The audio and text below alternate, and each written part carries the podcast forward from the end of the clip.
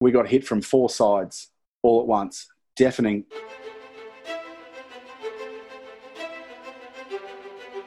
Welcome to the podcast where we track down Australian war veterans, have a chat with them, and hear their stories. I'm Alex Lloyd, and this is Life on the Line.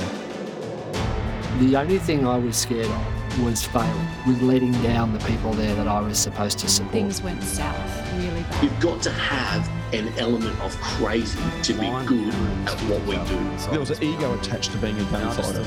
I've been shot. Being around big, tall trees, thick shrubbery, potentially connects him to other moments in his life during battle. Get out and walk in a minefield not knowing when your legs were going to get blown off. You know, we're a part of this The story of transformation is powerful. Welcome to the second part of my conversation with former commando Dean Parkinson. Volume 1 covered Dean's earlier years in and out of uniform and finished with joining the 2nd Commando Regiment and deploying to Afghanistan in 2009. This episode picks up right after that combat deployment, with sights set for another tour in 2010. So, Dean, tell me, as the tour progresses and eventually comes to a conclusion, are you feeling content and satisfied that you finally got to have these experiences? And then, how do you find that mental transition coming from that kinetic, high intensity deployment to being home and back with the family? I think had I just spent my whole trip in Mortar Platoon, I would have been really disappointed, I think. And that's not to reflect on the importance of Mortar Platoon and the guys that were in there because they'd already done that, right? So these are guys who are already kicking indoors and stuff, and then they've gone to Mortar Platoon as a part of their progression in the battalion, I suppose, or the regiment. But yeah, so once once I actually got that fight in the green belt, I went back and I remember talking to the guys that I used to be in the platoon with, and they were saying lots of people go for years and years and years without getting that. You've got it on your first trip. I was really excited about that. And I know people might think that's weird, but I was so happy that that had happened. And my analogy with it is it's like when you parachute, right? I know guys who have had 5,000 parachute jumps and they've never had a malfunction.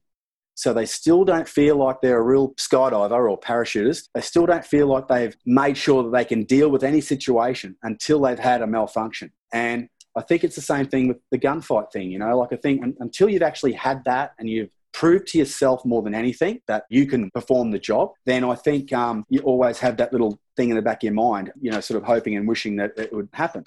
I was never afraid to die, mate. And I don't mean that in a gung ho way. I certainly don't mean that in a real rough, tough way. And I don't want to sound like a wanker, but I was never, ever afraid to die. The first thing that I didn't want to be responsible for was the death of a friend of mine or a colleague.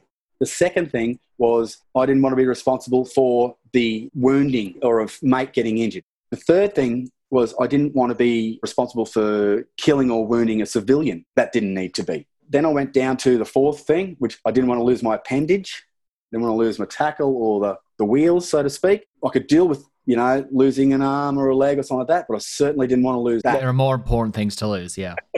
the ability to go home and have fun, even without a leg or an arm, I'm sure is so important, you know, and I say that with the utmost respect to friends of mine and that who have suffered that. I'm sure that's all very important to Julie as well. Yes, exactly. Anyway, the, and the last thing was sort of getting killed myself. And that's where it was. It was like fifth or sixth down the, the run. I, I never even thought about it. I can honestly say I never did a job and I thought about getting killed. Were we in situations where I thought I could get killed? Absolutely. Heaps of them, right? But in the heat of the moment, all you're doing is you're doing your job. So you're, you're micromanaging. You're focusing on your job to start with, then you're focusing on the team, and then you're focusing on mission success and focus outside of that. So it's almost like, once again, with skydiving, we have a thing called uh, sensory overload. You know, when you first start skydiving, you've got this small little five cent piece thing that you're concentrating on. That is jumping out and pulling a handle. And as you get thousands and thousands of jumps up and more experience, that expands to out here, where you could be a tandem master with a camera on your wrist, jumping out of a plane with a person on the front of you, worried about where the sun is, where the light is, and worried if, are they smiling on the front? How's their body position? Where, you know, all that sort of stuff.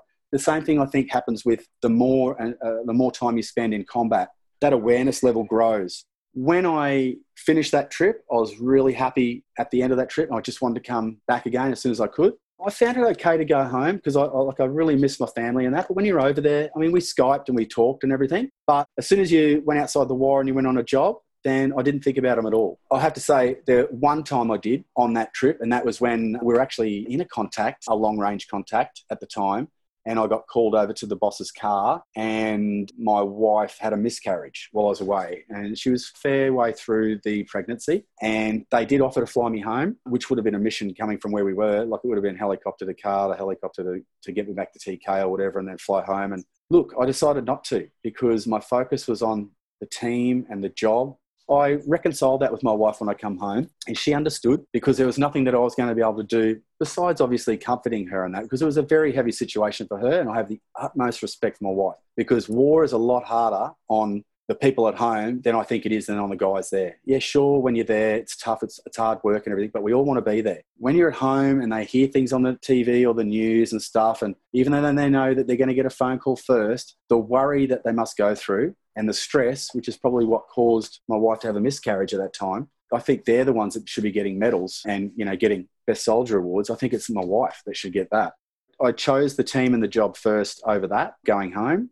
I'm still okay with that decision these days when I actually went home, I had time to reconcile with my wife and you know, hang out with my kids. And it was a bit funny. Like it was fine with the, don't get me wrong, it was all good. You know, we had barbecues with my friends, my triathlete mates and stuff. And they all looked after my family while I was away. And we'd have barbecues and talk and stuff like that. But at the same time, all I was really focused on was like we had four or six weeks leave when I got home. And then you go straight back in and do courses. And we did build up training. So I got marched straight out of Bravo Company. They were going on to TAG. And then I went straight over to Alpha Company to rotate back in 2010. And I was so happy about that. Well, Dean, let's get right into it. Tell me about your 2010 deployment and how are you finding being in contact situations after this, like you just described? Is that awareness of being in combat zooming out from that micro focus to that macro focus? Are you feeling, I don't mean this in a wanky way, but a greater sense of mastery of what you're doing and the skills involved, and you're a better cog in the machine? You're contributing more strongly as a team member? Yes, I did feel like that. Like once again, I still had this thing. I mean, I, I, think I've always had it. I've always had a little bit of an inferior complex about myself. I've never really thought that I was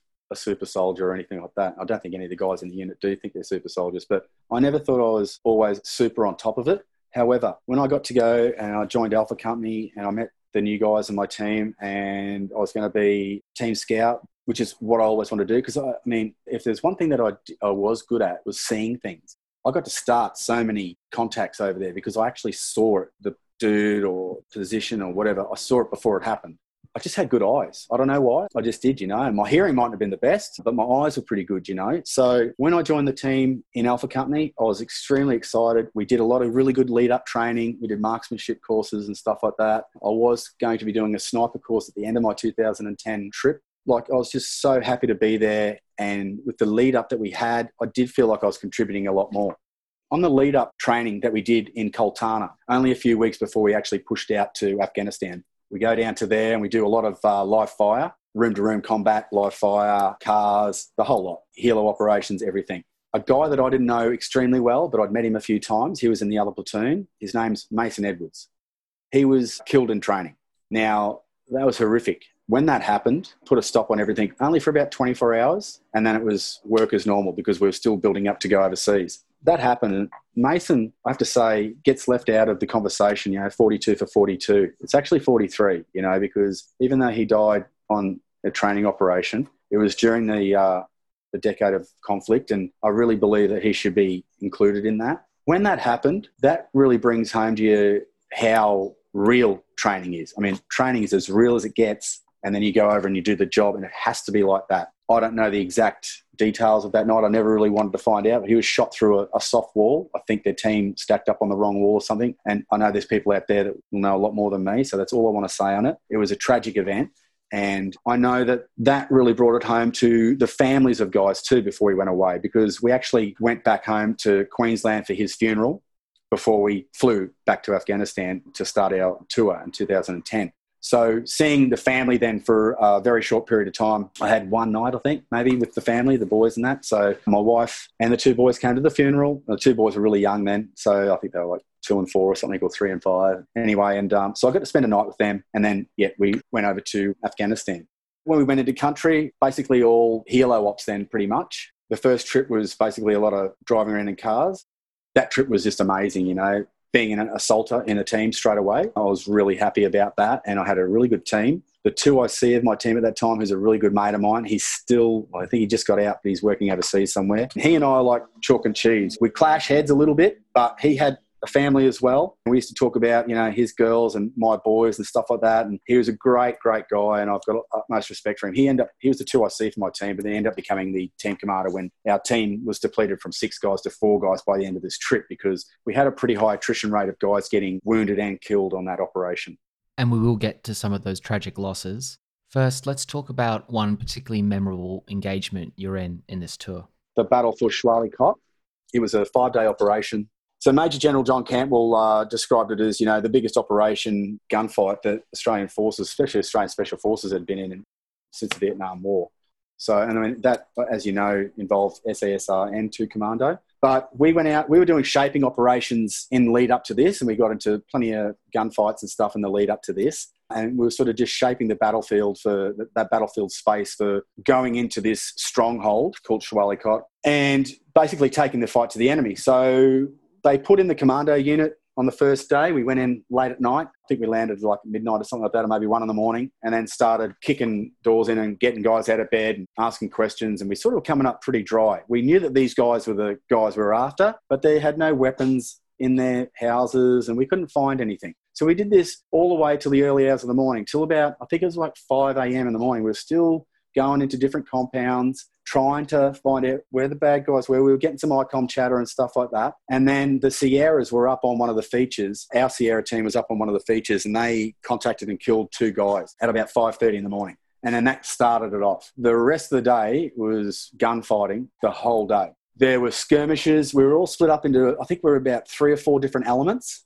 Our team was tasked to get up onto the high ground with the Sierras that had that early morning contact and go and give them support. They were also up there with very little water or anything. They didn't have anything. It was a super hot day. It was becoming a super hot day. So we were tasked to go up onto the um, top of the ridge line with those guys up to the top of the mountain.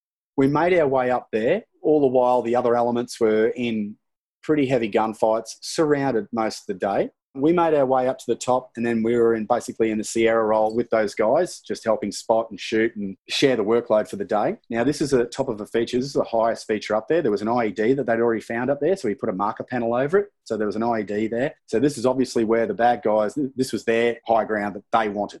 There were a couple of other features that were a little bit lower, but five to 800 metres away, sort of thing, or 400 to 800 metres away, depending on which feature it was. And the other elements were down in the green belt. Everyone was having their own problems and gunfights during the whole day. So we're pretty much stuck up there. It was extremely hot, there was no shade, and we'd been going for around about mid morning to, to lunchtime, maybe 10, 10 o'clock to midday. And we'd sort of just had time to okay like if one guy at a time could sort of have a bit of a, a rest you know it wasn't like you were going to sleep but you could just sort of you know take your gear off for a sec have a drink try and get under a little bit of shade on the corner of a rock in between sort of gunfire.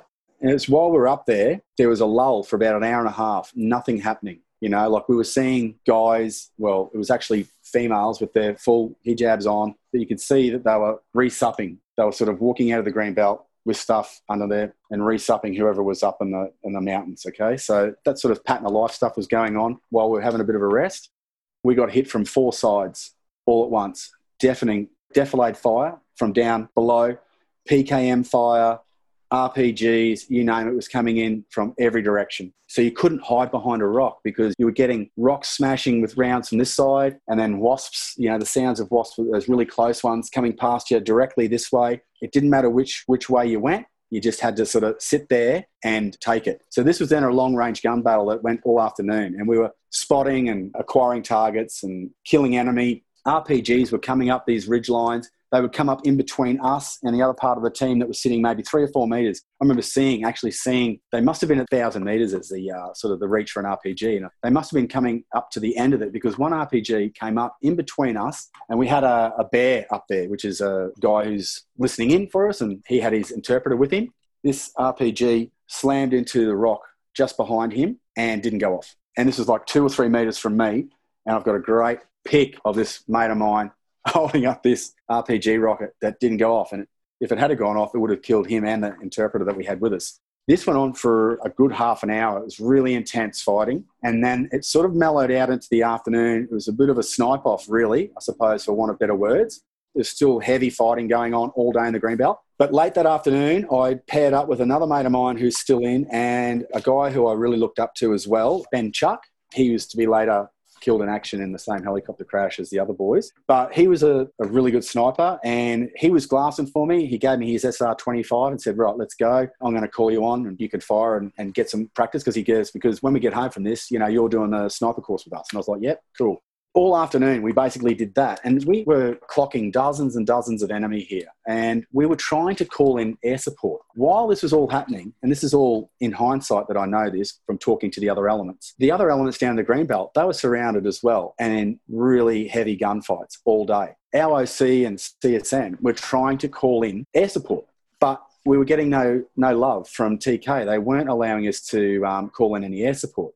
But we could have killed dozens more. I think we killed about two dozen guys that day, the whole element, all of us together. And we probably could have killed another two dozen. In the late afternoon, when the fighters, Taliban fighters, started pouring back out of the greenbelt, we were up high, we were glassing, and we could see them. They're a bit out of range, so we couldn't really shoot them. We were trying to call in Apaches to come in and strafe these guys, but they wouldn't do it. All they would let us have late afternoon was to drop a 500 pound bomb on this peak that was about 400 meters away that we were trying to get this other sniper, well, a Taliban sniper team or whatever, whatever you want to call them. We were trying to get these guys all day. And there's a funny little story I'll tell you about in a minute. But we got to drop a 500 pounder on these guys late in the afternoon, and that sort of silenced them finally. And that sort of led into a, a pretty quiet night late afternoon, we were glassing across this other peak about 400 metres away. I remember sitting there looking through my uh, SR25 scope, Schmidt and Bender scope I had there. And I remember looking across trying to find where this guy was coming from. And a really good mate of mine who's still in at the moment, he's glassing as well at the same time. And I'm looking and I go, because there's still shots coming. You know, there's still shots coming, really quite accurate shots, pinging and rocks in front of you and all sorts of stuff. It was pretty heavy still. I just sort of said to him, I said, Do you reckon this see you later can see us. And no sooner had that come out of my mouth and a wasp of a round went straight past my head. Like it was, it's the one that you don't hear that gets you. And this thing was so close. And then there was one followed up straight away. Boom, boom, just the two wasps. I had my camera going on my helmet, on my hat, sorry. And you can hear this wasp, you know, like super close. And no sooner had I said, hey, do you reckon this see you later can see us? That happened. True to form, very dry. My mate who was sitting beside me. Didn't even pull his eye away from the glass. He goes, I reckon that see you later can see ya. And we just pissed ourselves laughing so hard. It was just, it was such a great moment after such a heavy day. And it was a really heavy day of fighting. We didn't lose anyone, which is a miracle, I reckon. Like, and that comes into the story later on with Timmy Aplin again. But we didn't lose anyone. Nothing happened.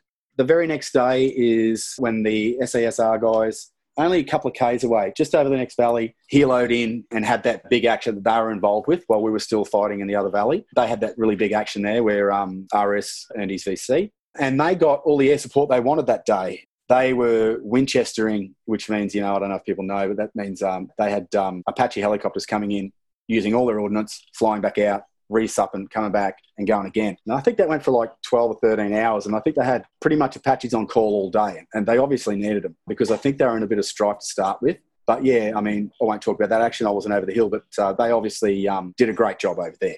What we would have given for a bit of air support the day before. Now, my take on it is, and I think it's pretty close to the money, was that the reason we didn't get air support that day was because the commanding officer of SOTG didn't allow us to have it so that it would draw some individuals that they've been wanting to chase for quite a while, get them to come above the threshold and get on their ICOMs, so to speak, and make a play, which it worked. And, um, you know, full credit to him. It was uh, definitely um, a master stroke. But I have to say, we were quite angry on the first day because if we had have lost someone that day due to the fact that we weren't allowed air support, then he would have had a whole different ball game when we got back to TK. Is that the end of the action in that battle for you? No. So day two, pretty heavy fighting again. Um, I think the SASR guys got out late that afternoon, and then we stayed for another three days. Some mop-up operations. We had some small gunfights. Our team, we were on Overwatch on the last day, and we were sort of on the Overwatch on one side of this big valley, watching Taliban move up the valley below us and they were a little bit out of range for us to do anything about it. And as we were sitting there watching these guys, this is really early morning, looked over and saw this guy stand up with his AK 47 and he was on a, on a phone or an ICOM. He was obviously trying to find us. He knew that we were there somewhere, but he couldn't see us. So we ended up taking him out. That was on the last day. And then we had a horrendous walk out to get to the helos after that. It was really it was quite one of the toughest things I've ever done actually. But that was five days of intense warfighting. By the time we got back to TK, everyone needed a bit of a rest because we pretty much hadn't slept for five days. It was continual work. And at the end of that, when you finally get to sit down and breathe, how do you reflect on what's just happened, that marathon you've just endured? It was just amazing that no one got wounded or killed, especially that first day. That first day was intense. Like when you're getting sustained, accurate fire from heavy machine guns, RPGs all day, and there's nowhere to hide from it. You just got to sit there and take your medicine if it comes your way was really intense. You know, that was one time I thought, okay, well, I could definitely wear around here. I can't see how we're going to get out of this without someone being killed or wounded. And I think you can say you've got good training and good drills and all that sort of stuff, but uh, there's, a, there's a, always a shitload of luck that comes with stuff like that as well. You know, the big sky theory. There's lots of rounds flying around, and hopefully you're just not walking in front of one when we got back to TK and we got to reflect on it, yeah, we were all really happy about it. I mean, there was already whispers going around that you know RS was getting a, a, VC at that stage, and we were all sort of like, "Wow, that's pretty early to be talking about things like that." But then over the next couple of weeks, Task was doing some mop-up operations, doing helo ops. We were basically taking turns with our sister platoon. We'd do a day where we'd go in and, and uh, do some shaping ops or, or, or clearance operations then we'd come back and then the other platoon would go in the next day. And we were doing that for, you know, a couple of weeks. And it was sort of towards the end of our trip. And I remember sitting down with Timmy Aplin and we were having a beer one afternoon. I think we just got back from a job or something and they were going out the next day.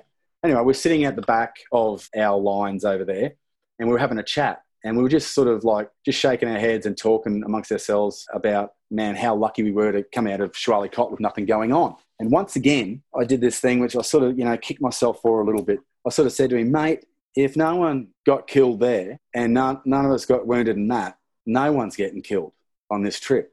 Those words came out of my mouth. He laughed once again. He just laughed at me and goes, Dino. He goes, You're always saying this shit, mate. He goes, Set at the selection, just kept going on the first trip in 2009. You said it then, mate. You go, and he was just laughing, but he was just laughing and taking the piss out of me. And I was like, yeah, yeah, yeah, true. And I sort of, I apologized, almost apologized to him and said, yeah, yeah. But it's like, it's true, you know, like, how can no one get hurt after that five days? Well, the very next mission he went on, which was the next day, or might have been that night, I can't remember. Yeah, they had a brownout. The helo went down, and uh, we lost Scotty Palmer, Ben Chuck, and Timmy Aplin that night, and one of the air crew, one of the US air crew. And all the guys on that helo with the same Sierra group that we were hanging out with at the top of the battle in the Shah Wali Kot. And they're like, Robbo is another great guy. He's out now. I can say his name. He's a great guy. I really look up to that guy. Such a warrior to go through what he's gone through and to be the man he is today. Um, but he was always that man, you know, like all those guys were really badly injured. Yeah, I always regret saying that stuff. So I don't say shit like that anymore. Um, it took a while for me to learn my lesson, but um, I just don't talk about stuff like that anymore because lightning does strike more than once. Nothing you could have said, we know could have had any real impact on it, but I appreciate that is a rather unlucky curse to be carrying. Yeah, and I think that's part of the reason why I had a lot of survivors guilt and a lot of a little bit of depression and stuff when I got out because I thought about those things a lot about what I said. And I know what you say doesn't make things happen. I understand that. But I do regret saying those couple of things because, in some ruthless way, it sort of came true. The irony of it is, that you know, it did happen when you're saying it's not going to happen. So that's one of the things I think about occasionally. I might just go back quickly to helo Crash. So we were woken up at about two in the morning and put on standby, ready to go. And all we were told was is that there's been an incident. We were told that uh, there was a brownout from one of the helicopters from the earlier sortie there were deaths. We didn't know who at that stage, and we didn't know how many. So at that time, I sort of had a bit of a feeling in my gut, which sounds, once again, it sounds a bit, don't want it to be about me really, but I did have a bit of a feeling. And I said to my team commander at that stage, I said, Oh, do you know any names? Is it Tim? He basically sort of looked at me and he went over and he spoke to our sergeant, came back and sort of gave me a bit of a nod and said, Yeah, one of them's Tim.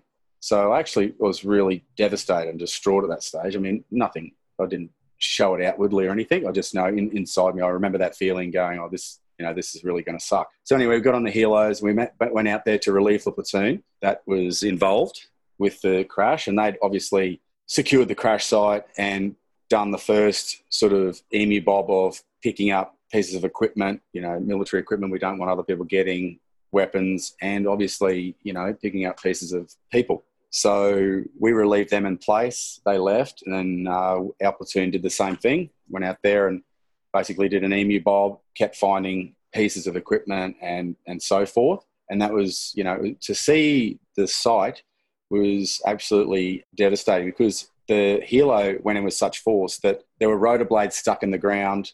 And then 200 meters away was another piece of aircraft. 150 meters away was it was spread out over a couple of football fields. Absolutely a horrendous crash that the boys were involved in, and everyone came out not unscathed by that. So we were out there for most of the day, once again securing it, making sure nothing, no equipment was left or no bits of say people and stuff were still not left on the ground. And then the SASR, I believe, came in late that afternoon and relieved us in place, and they did the same thing over the next night while there was a bit of an investigation going forth. Obviously, everyone in the unit was devastated. It was pretty heavy. We had a service for them over there operations pretty much I think kept going. I mean, we had a few, I think there was a few down days just so we could sort of regroup and you know get the unit sort of get their head around what had happened but i'm pretty sure operations started up a few more days later and, and just continued on till the end of the tour a few of us came home early to bring the bodies back that was really towards the end of the tour. So, look, the unit just kept operating as per usual. There's obviously the tragic loss of Tim Aplin, Ben Chuck, and Scott Palmer, but seven other Aussie commandos are seriously injured from fractures and lacerations to crush and head injuries. That's 10 people taken out of action from one level or another. So that's an effect on the unit, not just in terms of morale, but also just in terms of numbers, people on the ground. It was actually horrific. And the other guys on the helo were, was a full Sierra team, sniper team. And they were one of the most experienced teams that were over there at that time. They were all very badly injured. Lots of them spent, we're talking months, half a year to years recuperating some to never recuperate again fully, obviously. But a, a, few of those guys went back to work a couple of years later, you know, and, and I think one or two are still working. So that just goes to show you the, the caliber of guys that the unit has. And that is the amazing thing about special operations. And I think, funnily enough, I think those tours, obviously all those tours and the losses of guys over the years, Cam Baird, blossomed the unit from being a, a young unit with very little combat experience into a partner or a sister unit that rivals the uh, SASR. It was no longer, I think, little brother. I think it was basically on even par with those guys. And, you know, even though there's probably guys in both units that might not like me saying that or agree with it, that's fair enough. Everyone has their own opinion. But I believe after the Afghanistan conflict, I can definitely say that two commando regiment stands on its own two feet and is certainly not the little brother to anyone now. And I believe that's a great thing, you know, because I know I know that everyone that I deal with in two commando, just I'll speak on my own behalf, but I have the utmost respect for the SASR regiment and the guys that are the operators in that unit. Like they are first class and world class, and they are second to none. But I believe, you know, if you look at it in a micro sort of macro sort of way, you look at incidents like that and it drew everyone together and just made the unit stronger and tighter. So once we uh, left Afghanistan and we uh, had the ramp ceremony and we went home, you know, we met obviously with the families and that at uh, RAAF Base Richmond. And that was a real moment for me. Well, I didn't know how to feel actually because I was ecstatic to be coming home because my wife had had a baby three months prior and I hadn't, you know, met Bub. And also then we're also bringing back, you know, three really great mates and, and one of my best friends and also then having to you know see their families how devastated they were at coming home. And then obviously like you mentioned alex the other seven guys from our unit you know were all over the place. Some were in germany and you know some were sort of in afghanistan and that's still getting treated and being repatriated at some stage. So there was 10 families there that were devastated about what had just happened. And yet you know we come home and we have a bit of a, a ramp ceremony at the other end for the, for the boys and you know a lot of the unit was out there to meet us and that was a really, really hard time as well. Personally, it was for me because I went up to see Tash, which is Timmy Aplin's wife. And because I'll, I'll digress a little bit, you know, after our tours, Tim Aplin and his family and my, me and my family, myself and my family, would take our families like we took them on a ski holiday to New Zealand after 09 together for a week. So we had already planned a trip to Thredbo for the whole group of us, our two families, at the end of this trip. I just wanted to give Tash a hug. But when we got there, it was obviously it was too raw for her. She didn't want to see or talk to me at that stage, which is which is understandable. So we were there for a few hours. Julie decided not to bring the kids out there to meet us, because of that as well. I mean, Julie was sort of, you know, aware that this wasn't going to be a really. It's not the time for a happy reunion. Correct. Yeah. And you don't want to be, you know, doing the hugging thing and all that sort of stuff when, you know, you're wheeling in three coffins and there are people mourning. So I thought that was a great call. Cam Baird saw that I was pretty upset about the whole Timmy thing. And, and then when Tash sort of ushered me away and said, you know, no, I can't talk to you yet, I sort of went off by myself and Cam come over to me because of being in the team together on previous tour and being great mates with Timmy Aplin himself. And for a big unit like that to throw his arm around me and just go, mate, it's all good, you know, like let the emotions flow, blah, blah, blah. And then, you know, we'll get on with it. It did steady the ship for me. It wasn't for a few hours. So, I mean, that happened late afternoon on the day we got home. And it was around about maybe 11 o'clock at night, maybe even midnight before we got back to the unit. And my wife was waiting there with our bub, and there was a lot of other people waiting, like all the other spouses and, and family members were waiting for everyone else to come back there. So it was rather quite late at night when I first met my daughter. And that was a bit of sweet moment, you know, like great to be there. We were super tired because, you know, we'd just been working and all this sort of stuff going on and bringing the bodies home. It was, it was a bizarre feeling. I'll come back to your wife and meeting your daughter in a moment. Did you ever have a Christmas on deployment? I never had a Christmas on deployment, but we did have Anzac Day. Tell me about that. I think it's safe to say that people knew we, we could get hold of some beers and some alcohol over there whenever we needed to. So it was pretty handy that we would uh, stock a little bit up and save it for a certain few occasions when, you know, the head shed would say, okay, boys, you can have some beers today and that sort of thing. And one of those days happened to be Anzac Day. Keith Payne came over for Anzac Day. And so there was two up going on and all that sort of stuff. And then we actually, because the SOTG, Special Operations Task Group, was on the other side of the HESCO barrier, so we were sort of separated from the other units in Care.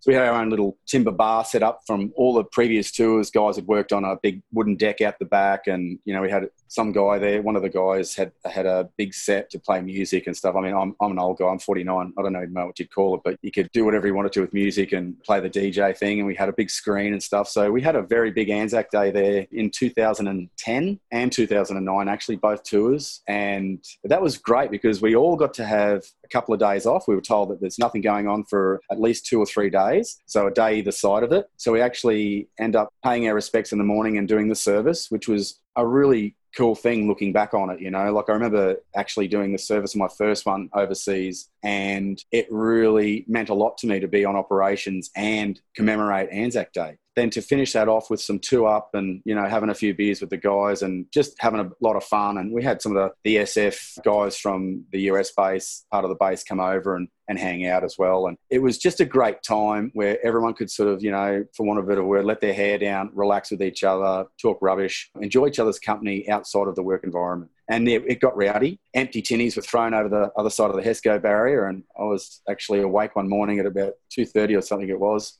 myself and Tim and a few other guys were on the HESCO barrier finishing our last beers, and um, two gentlemen from the other side, from the normal battalion side, MTF side, came over and sort of started berating us for the empties being on their side and what were we doing drinking. And I remember Timmy Aplin very politely telling them to mind their own business and finishing his beer and letting that roll down the other side as well. And so when we when we woke up, obviously the next day and had breakfast and that sort of thing, we got the boss came in and sort of spoke to us and said, "Hey, look, you know, it's okay having a few beers out there, boys." But it was actually uh, the commanding officer of that unit that was talking to you that morning. So um, whoever was telling him to piss off, we're having a few beers. Can you please refrain from doing so? So yeah, that was sort of you know looking back on it, that's a very light-hearted moment, and that's you know that was what it was all about, I suppose, having that little bit more free reign to have a little bit of fun when you needed to, because the amount of work that the guys were doing and the intensity of the operations of daily, you know, daily operations needed, it was very important for it to be split up by having a little bit of downtime and ha- actually having a few beers.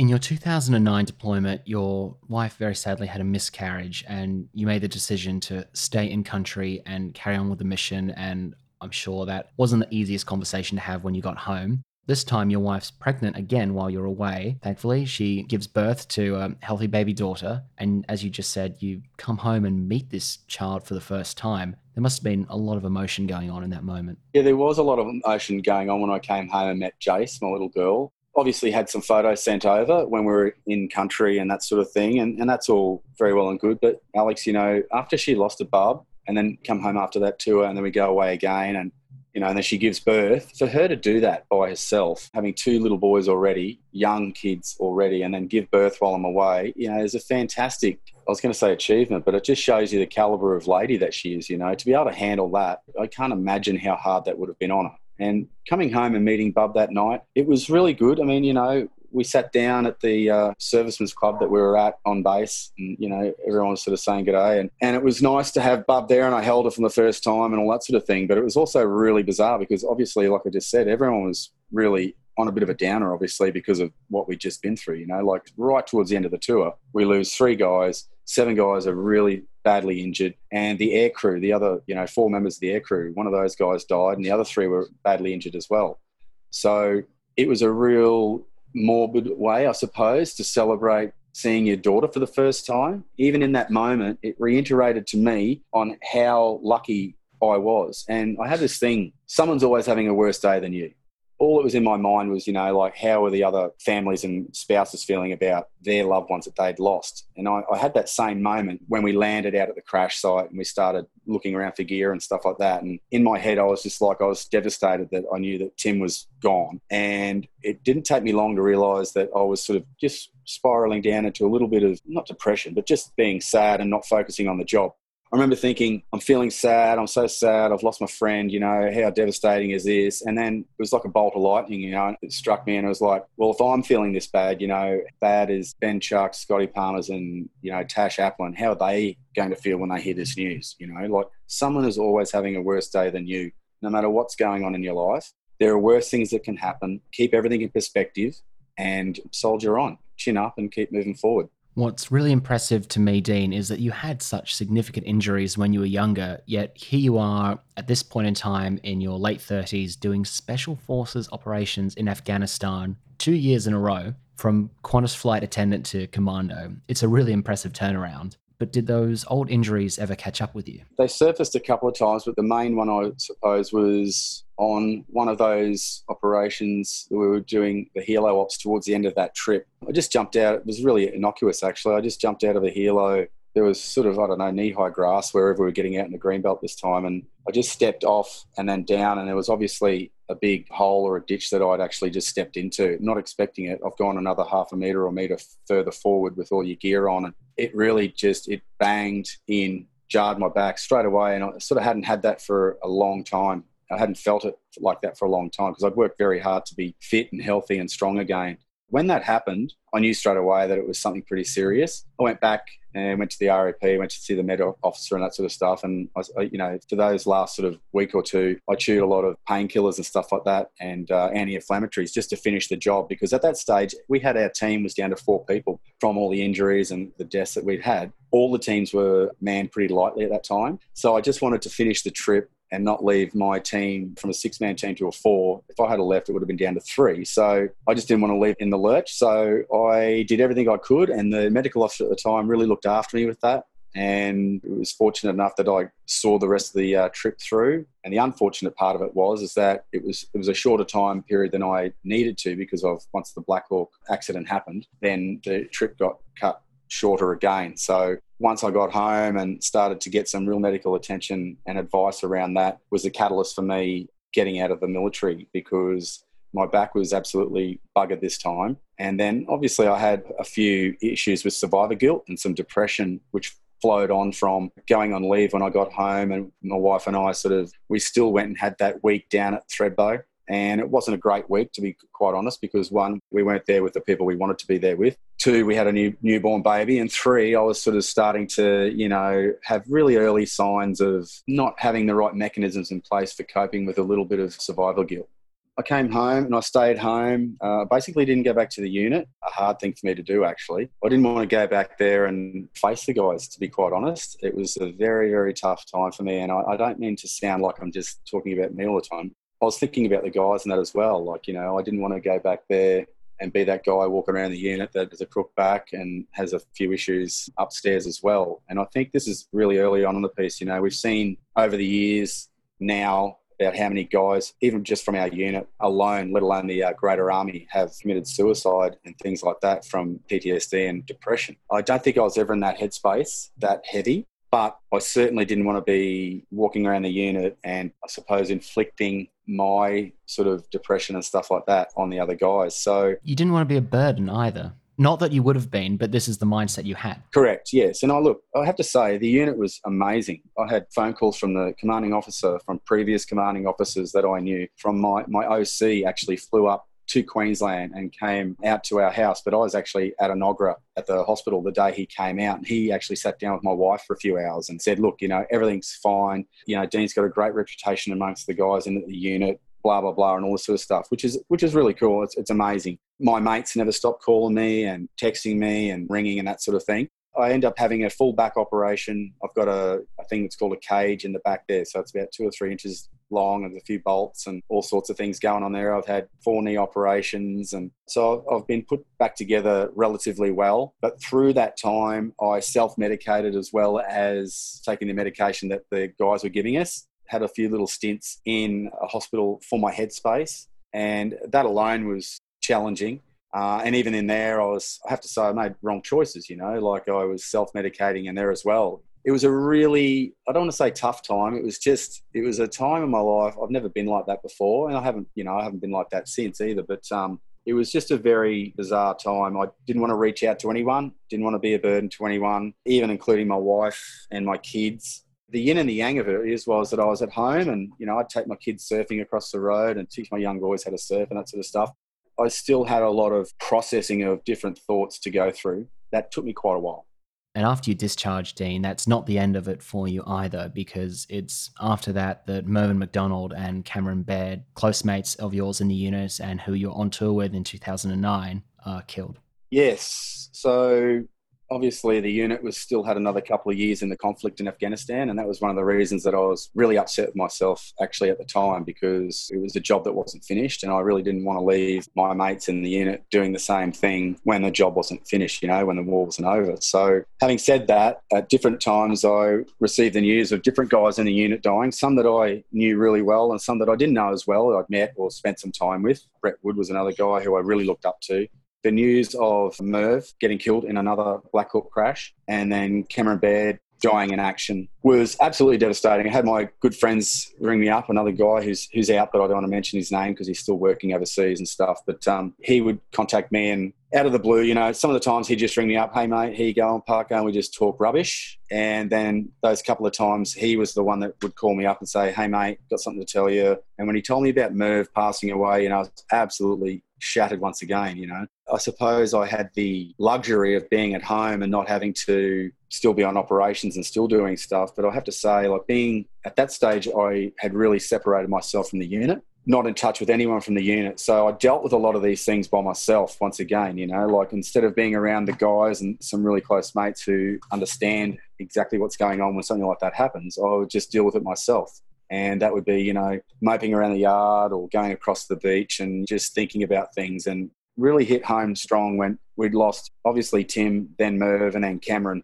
And that's three guys out of our out of my team in 2009. So that's the Legends car photo that everyone goes on about. We took photos of each car then, and and how bizarre is it? Those three guys, three really good guys, have all gone in different times during that conflict it's easy to say they're all good guys, but I have to say, like, it just seems to be that the good do die young. And I'm talking about like guys with integrity and good work ethic and funny, smart, just guys you'd want to hang around with. And certainly guys you want to be in a hole with or jump out of a helo with on an operation and those types of environments. They are the exact guys who you want to be with.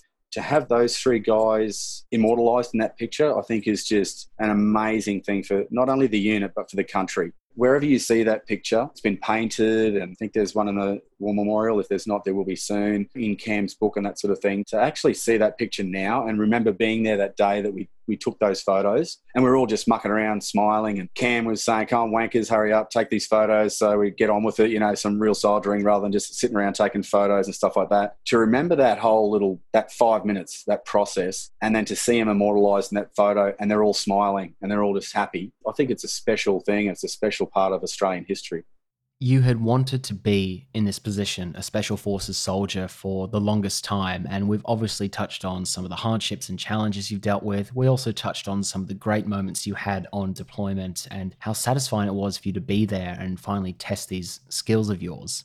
If you could go back in time, would you do it all again? And what are some of the positives you've taken away from your military service? I would absolutely do it all again. In a heartbeat, I'd go back now. You know, I mean, I'm 49 years old, and this is how ridiculously stupid some some of the things that go around my head are. With all the stuff that's going on in the world right now, I got onto the website the other day as a young guy here. He's 26. He wants to join the Second Commando Regiment. I think he'd be great for it. So we were doing some research for him and sort of sorting it out. And I've put him in touch with some of the guys at the unit and stuff like that. Anyway, I'm looking on there, and, and at the moment, it's probably just, you know, the PC thing, but it says the top age bracket for joining Special Forces is 50. And I was just joking around with my wife the other day. I said, "See, I've still got another twelve months. I could go back." And how did she react to that? uh, she was like, "Yeah, that's not happening. It's not happening at all." And I tell you, mate, I'd go back in a heartbeat. And regrets, I have none at all. I think the only regret, I wish that this had have happened to me when I was 20, 22 instead of when I was 37. You know, I really wish I had a lot more time in the unit with those guys. I have the utmost respect for everyone in the military. Doesn't matter what branch you're in. Everyone's got a job to do, and it's it's such an important role in everyone's life. You know, it's a cliche thing to say that everyone takes things for granted in this country and they do. And I've had people ask me questions about, you know, certain questions about, you know, the military and what's it like and, you know, that war, is it just? And if the kids don't want to get out of bed, like my kids don't want to get out of bed and show, not my kids, but someone else's kids don't want to get out of bed on Anzac morning and show respect, you know, what do you think? Can you just tell them, you know, something about it so they want to get out of bed? And I continually tell people the same thing. And it's like, well, if they want to sleep in, let them sleep in because, I mean, that's why guys are on the wall. That's why guys go away and that's why soldiers, such as the guys we've been talking about, guys in these units, go away and implement this country's foreign policies in other parts of the world and go away and help people so that you can have freedom of choice in Australia. The choice to not get out of bed and sleep in on that day. I mean, I'm okay with that. Obviously, I'd like everyone to get up and pay respects, but to actually have the choice and not be told you have to do things, that is why guys and girls join the military in the first place, so that we have those abilities to make those decisions for ourselves and not have something shoved down our throat. So I know I'm digressing off the subject a little bit, but I would, in a heartbeat, go back do it all over again and not change a thing. And I just, you know, I just love the unit itself. You know, the Second Commando Regiment, the guys that gave me a chance from recruiting through to the, you know, the guys that put me in their team to the guys that I served alongside. They're just some of the most amazing people that this country produces. And I you say the same thing for the SASR as well. I look back on it very fondly. With everything that's happened, I wouldn't change a thing, mate. Well, Dean, you mentioned earlier that you had, for a time, separated yourself a bit from the regiment and were in touch with a few guys, but obviously lots changed over the years. You've moved on with life. You very generously put your hand up to say, hey, you'll come on the podcast and share some stories. So I want to know, Dean, how are you and the family doing today? What have you been doing with yourself since leaving the army? And I guess why did you volunteer to come on the show? The reason I volunteered to come on the show is because it's very cathartic for me because I haven't really spoken a lot about any of this to anyone. A little bit to my wife, nothing really to the kids. Both my boys have read Cameron Baird's book because I believe that's very recent history that everyone in Australia needs to know about. But I don't throw and shove anything down their throats all the time like that. But as you know, I put it off a few times and I was even going to put it off again because I just didn't feel comfortable talking about me. Because as I said to you earlier, mate, like I've never looked at myself as being a super soldier or anything like that. I mean, I'm far from it. You know, like I think I just wanted to contribute and I wanted to contribute at the highest level. And I just didn't want to be, you know, I was a grunt, so I'm allowed to say this, I believe, you know, like I just didn't want to just be in a battalion. There's nothing wrong with that, obviously, but I, I wanted to do soldiering at the highest level I could. In regards to you know what we're doing now, like the family's you know really going along swimmingly. You know, we live up here on the Sunshine Coast, not far from the beach. Both my boys are exceptional surfers and exceptional snowboarders. Uh, one of them has a scholarship with the uh, NSWIS, New South Wales Institute of Sport, and is on the sort of the Youth Olympic Winter Sports program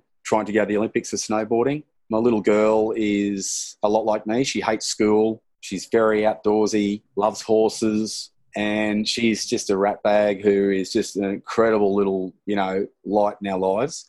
My wife is uh, still working for Civil Aviation Safety Authority. She's been there for many years, and um, yeah, she's charging along. We're very happy, mate. You know, we have our ups and downs like any family, but I think overall, for two young men that sort of grew up with their mother, just looking after them for you know a good five to seven year period there when they were really young. For me, it's all about putting more time in with the kids and the family. You know, you can't catch time up.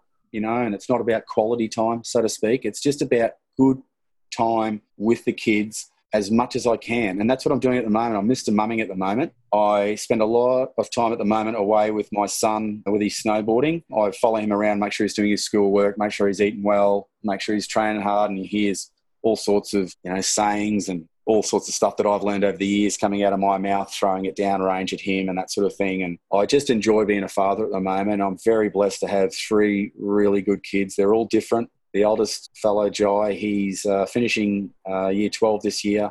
You know, he does the physics, chemistry, all that sort of stuff. He's just a straight A kid and he loves the environment. So he's a bit of an environmental warrior. So they're all very different, mate. And I'm very proud of all the three of them and who they are becoming. You know, the two young lads are becoming great young men. And that's what we need in this country. We need good young people that can have different opinions and varying different looks on life, but still listen intently to someone else's opinion and not get upset by it. We're in a happy spot. We're just chugging along like any other family in Australia. Well, Dean, I don't think you give yourself enough credit. You've had a lot of experience in the military over years. And I know uh, from a few SASR guys, for example, they say that sort of the optimal age to actually attempt selection is often in, in late 20s, not earlier when you might be, yeah, you might be a bit younger or a bit fitter or something. But the late 20s has, you've got the maturity and the life experience. And that's a quality needed at that higher level of operation. And you were a bit above that range when you finally got into commandos, but you still would have brought some perspective, some real life experience, and military experience to the equation there, which I'm sure was valued in the field. You played your part like many others. You've seen some really significant engagements and you've worked with some absolute legends in the community. So I'm glad that you've come forward to share your story because it's got a lot of different color to it, a lot of character. You've been through a lot, your family's been through a lot, and you're still there going strong. And I think that's really admirable. And people can take a lot of lessons of resilience and hard work ethic from you. Oh, that's very kind of you to say, Alex. And um, I'd just like to say thank you so much for having me, mate, and letting me, you know, share a little bit of my story with you and whoever's going to listen to it. I really appreciate it. Dean Parkinson, thank you for your service and for your time today.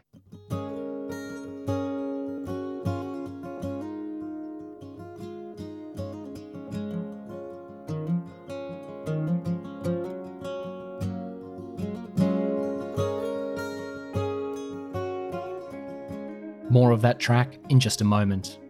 My thanks to Dean for coming on the show. For more on Cameron Baird and his passing, listen to the season 2 bonus episode, The Commando's Father, with Doug Baird. So the doorbell rang that particular night. Kay answered the door, and there was three soldiers there uh, with their hats in their hand, and she knew, just like I did, that uh, he'd been killed. And for more on the late Mervyn McDonald, listen to number 77, Adrian Humphreys, Volume 1. Still thought, oh, fuck, I've been shot. Can't do my job. I really hope I'm not paralysed. I'm still alive. All these little, very clear moments of clarity that you have in your head. And Volume 2. The body bags, they're on the stretchers being extracted up to this helicopter. Looking at the bags, they'd obviously been crushed underneath the aircraft.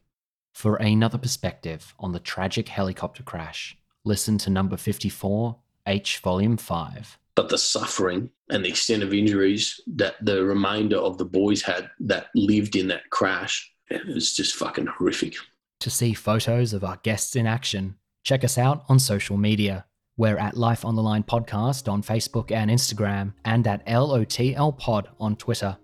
Our website is www.lifeonthelinepodcast.com. Life on the Line is brought to you by Thistle Productions. Artwork by Big Cat Design Theme music by Dan Van Werkhoven. Closing music, War by John Lynham. Thanks for listening, and lest we forget. Confusion was burning to his eyes. From that day, he kissed his mother goodbye. He knew it was no game, and when he landed there, he never felt so much fear in the air. He didn't sleep that first night. No, nothing seemed to change. Nine years on, it gets dark and it's the same.